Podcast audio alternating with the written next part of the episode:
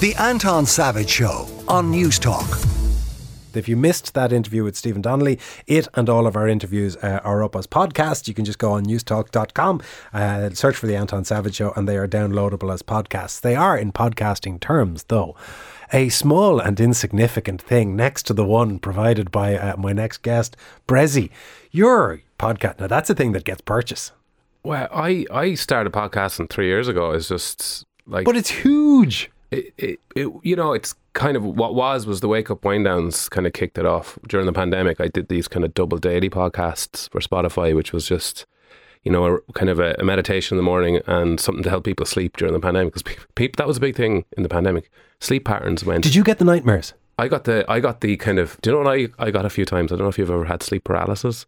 It's not nice. It's where you can wake up but you can't move and you're just sitting there and it's like it's it's like I mean there's loads of theories of what it is but it's not it's not nice. But my sleep patterns went chaotic.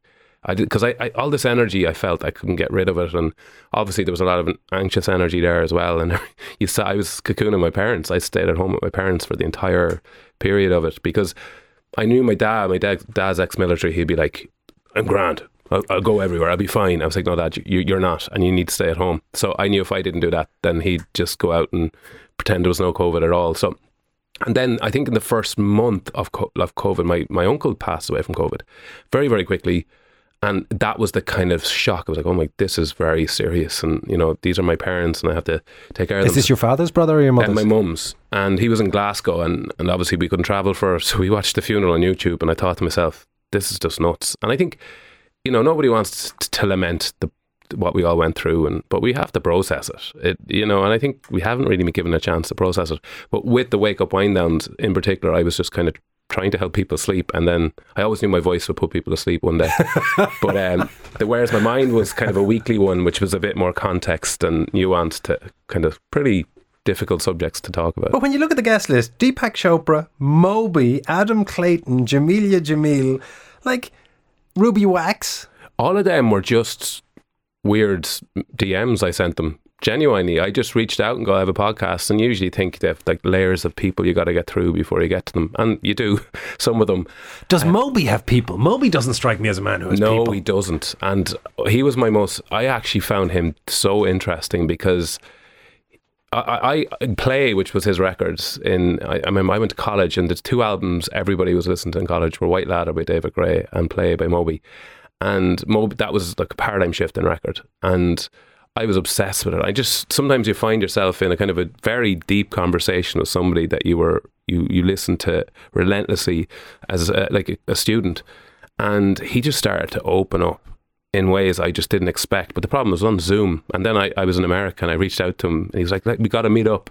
And then once I got there, he was like, "Yeah, whatever." he was like, "I'm not having." But he lives up the hills in in somewhere in LA, because he lived in the weirdest lifestyle. I, mean, I don't mean that pejoratively, but when he was making play, he was living in a sort of an industrial factory build, not like a hip and tre- like literally an old factory where he had carved out a corner and just spent 14 hours a day cranking out records and not talking to anybody. I mean, I, it was a very strange way to live. I think with some of the guests I've had, you can have very uh, like you've done this probably where you've had preconceptions of who they might be or what they are. And what I've tried to do was always go, right, just don't bring that to the table here.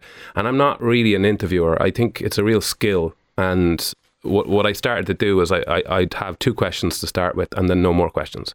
And I'd, I'd see where it would go and how willing they were to talk about certain things. And he started talking about, you know, his parents and his upbringing, and he started getting really into it. And you know, a lot of it makes sense for him. He's a very insecure, compassionate, empathetic person. I am pretty sure is quite misunderstood, but he's also like, and I use this word very, very carefully. He's a bit of a genius. He's a musical genius when you look you look at what he's done.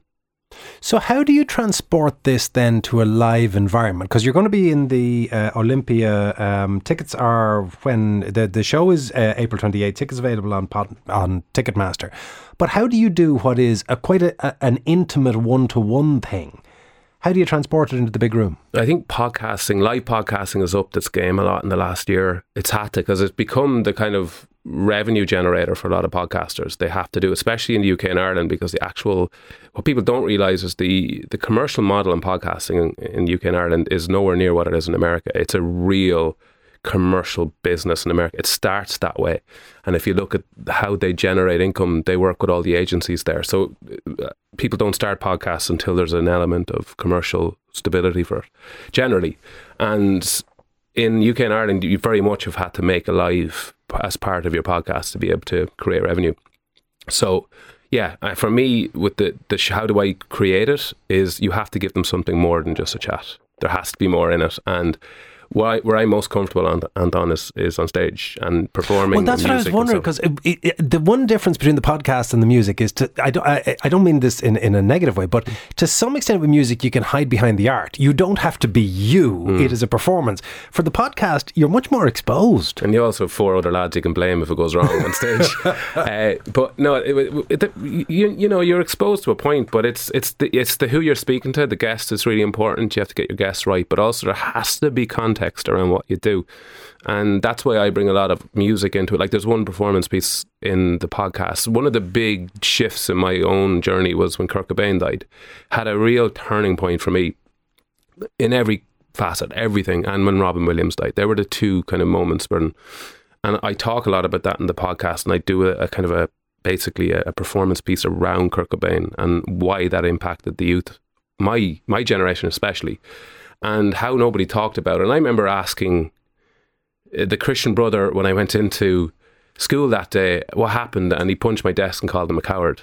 And that was my mental health education. And you know, these are the realities of uh, the 90s in Ireland when, you know, it just wasn't spoken about. And it was one of the first times I'd heard the word suicide. So I talk about things like that and how these these had influences on my life in the context of the podcast. And it's, it's kind of a story and a monologue with a guest. How long do you go for? Oh, uh, it depends. The other thing I didn't realize you have to do in theatre shows because we did an acoustic theatre show in the band. You have to have an intermission. I didn't realize that. Like I, I was. Oh, it's required. This is lovely. I actually, because you do a live show and you're absolutely wrecked after 90 minutes. You're like, you told, you're telling me we can take 15 minutes off in the middle of this, and so yeah, there'll be an inter- like with the intermission. I'd say like you, you want to be delivering, you know, for somebody who buys a ticket to a live podcast, you want to be delivering anyway at least two hours. I think with the intermission as part of it, and where they can go and have their their toilet break and their beer or whatever they want to do, and yeah, but you also can't you can't bore them. You know, that's a long time. You have to be able to entertain. This is it. It's yeah. like when you see comedians talking about developing an hour, it takes months oh, yeah. to get the hour. To get two is quite the challenge. If you want to go see Bressie, the um, gig is on gig gig gig. gig I think so. Gig, yeah, I can gig. call it that. Yeah. Three Olympia Theatre in Dublin on Friday, April twenty eighth, and obviously tickets are available on Ticketmaster. Bressie, lovely to see you. Pleasure. Cheers, Anton. The Anton Savage Show, Saturday morning at nine on Newstalk.